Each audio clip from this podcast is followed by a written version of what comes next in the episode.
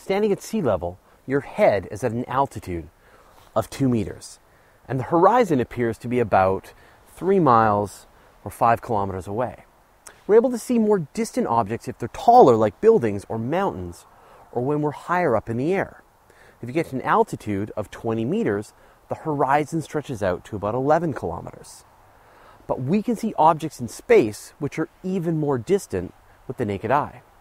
The moon is 385,000 kilometers away, and the sun is a whopping 150 million kilometers. Visible all the way down here on Earth, the most distant object in the solar system that we can see without a telescope is Saturn at 1.5 billion kilometers away.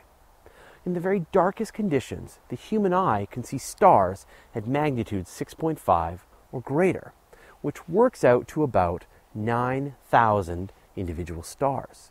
Sirius, the brightest star in the sky, is 8.6 light years.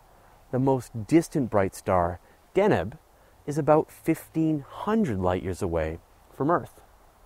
If someone was looking back at us right now, they could be seeing the election of the 52nd Pope, St. Hormisdas, in the 6th century. There are even a couple of really bright stars in the 8,000 light year range that we might just barely be able to see without a telescope. If a star detonates, we can see it much further away. The famous 1006 supernova was the brightest in history, recorded in China, Japan, and the Middle East.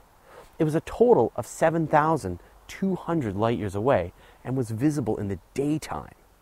There's even large structures we can see. Outside the galaxy, the Large Magellanic Cloud is 160,000 light years, and the Small Magellanic Cloud is almost 200,000 light years away. Unfortunately for us up in the north, these are only visible from the southern hemisphere. The most distant thing we can see with our bare eyeballs is Andromeda at 2.6 million light years, which in dark skies looks like a fuzzy blob. Now, if we cheat and get a little help, say with binoculars, you can see magnitude 10 fainter stars and galaxies at more than 10 million light years away.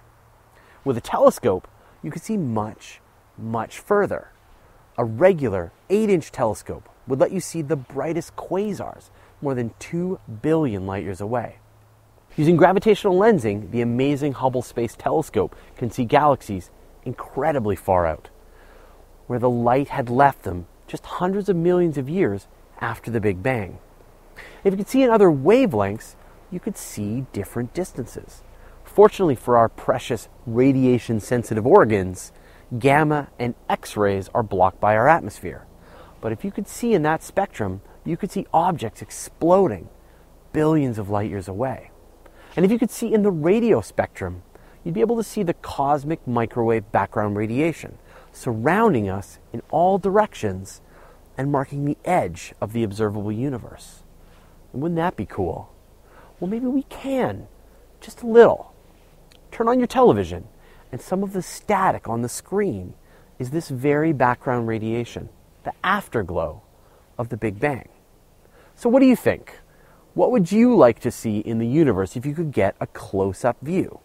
Tell us in the comments below. You're listening to the audio edition of Universe Today. You can send us an email at info at universetoday.com, follow us on Twitter, Google or Facebook. And you can see the video version of everything on our YouTube channel.